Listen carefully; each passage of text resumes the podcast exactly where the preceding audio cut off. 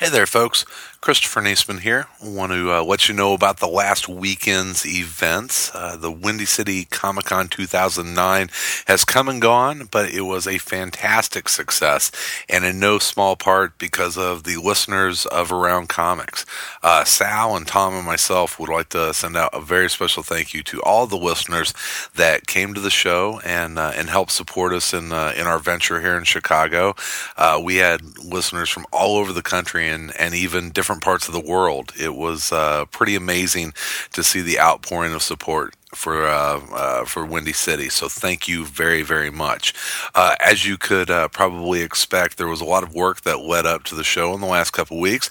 So we are going to take a very short vacation, uh, a chance for us to recharge, and more importantly, catch up on a bunch of great comic books that have been coming out. So uh, hold tight, don't panic. We will be back in in just a, a, short couple weeks. So in the meantime, I would suggest checking out some of the other shows shows in uh, in the extended Around Comics family. I'm, I'm sure most of you out there have, uh, have already listened to or listen regularly to Tom versus the Flash, and uh, I'll still be on uh, on 11 o'clock comics here after a week break from that.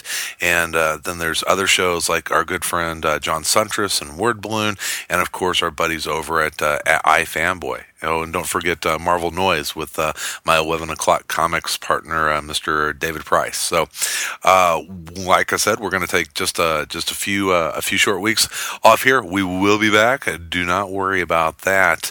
Uh, thanks again to everyone that came out to Windy City, and even the folks that that weren't able to make it out this year, but send us a lot of uh, messages of good tidings and, and good luck and, and good wishes. We really appreciate that. So, uh, thanks again, everyone. We'll be back uh, very soon. In the meantime, yep, you guessed it, in between time, we'll be everywhere in and around comics.